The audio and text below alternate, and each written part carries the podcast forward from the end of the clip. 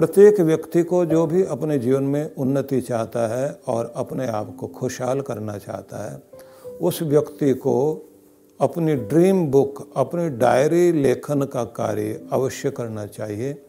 इसी का एक अगला पार्ट ये है कि आप अपने जीवन को किस रूप में देखना चाहते हैं। मतलब आप एक आदर्श की कल्पना करें, एक आदर्श जीवन क्या होता है।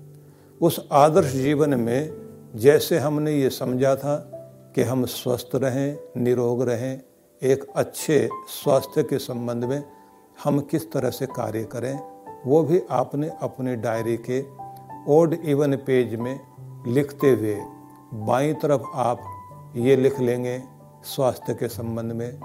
अगले दिन आप कार्य करेंगे कि मुझे आत्मनिर्भरता आर्थिक रूप से किस तरह से प्राप्त करनी है।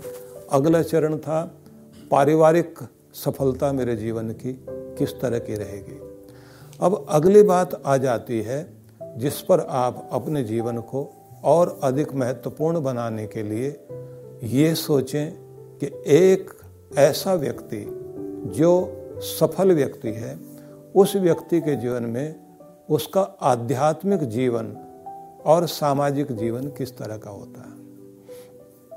इसकी आप परिकल्पना पहले कीजिए। एक आध्यात्मिक व्यक्ति जो ईश्वर को मानता है, धर्म को मानता है, मानवता में विश्वास रखता है, सेवा और साधना से जुड़ा रहता है, उस व्यक्ति की क्या क्या विशेषताएँ होती हैं। तो सबसे पहले आपको ध्यान में आएगा कि ऐसा व्यक्ति अपनी हर दिन की शुरुआत प्रार्थना से करता है। मतलब जागते ही भगवान से ये ज़रूर कहता है कि आज के दिन के लिए धन्यवाद और आज का आशीर्वाद मुझे दो कि मेरा दिन मधुरता से, प्रसन्नता से, शांति से बीते और मैं आज के दिन में अपने समस्त कर्तव्य निभा सकूँ और एक स्वर्णिम भविष्य की ओर बढ़ सकूँ। प्रभु मुझे आशीर्वाद दो। मैं आपके आशीर्वाद के साथ अपने दिन की शुरुआत करता हूँ।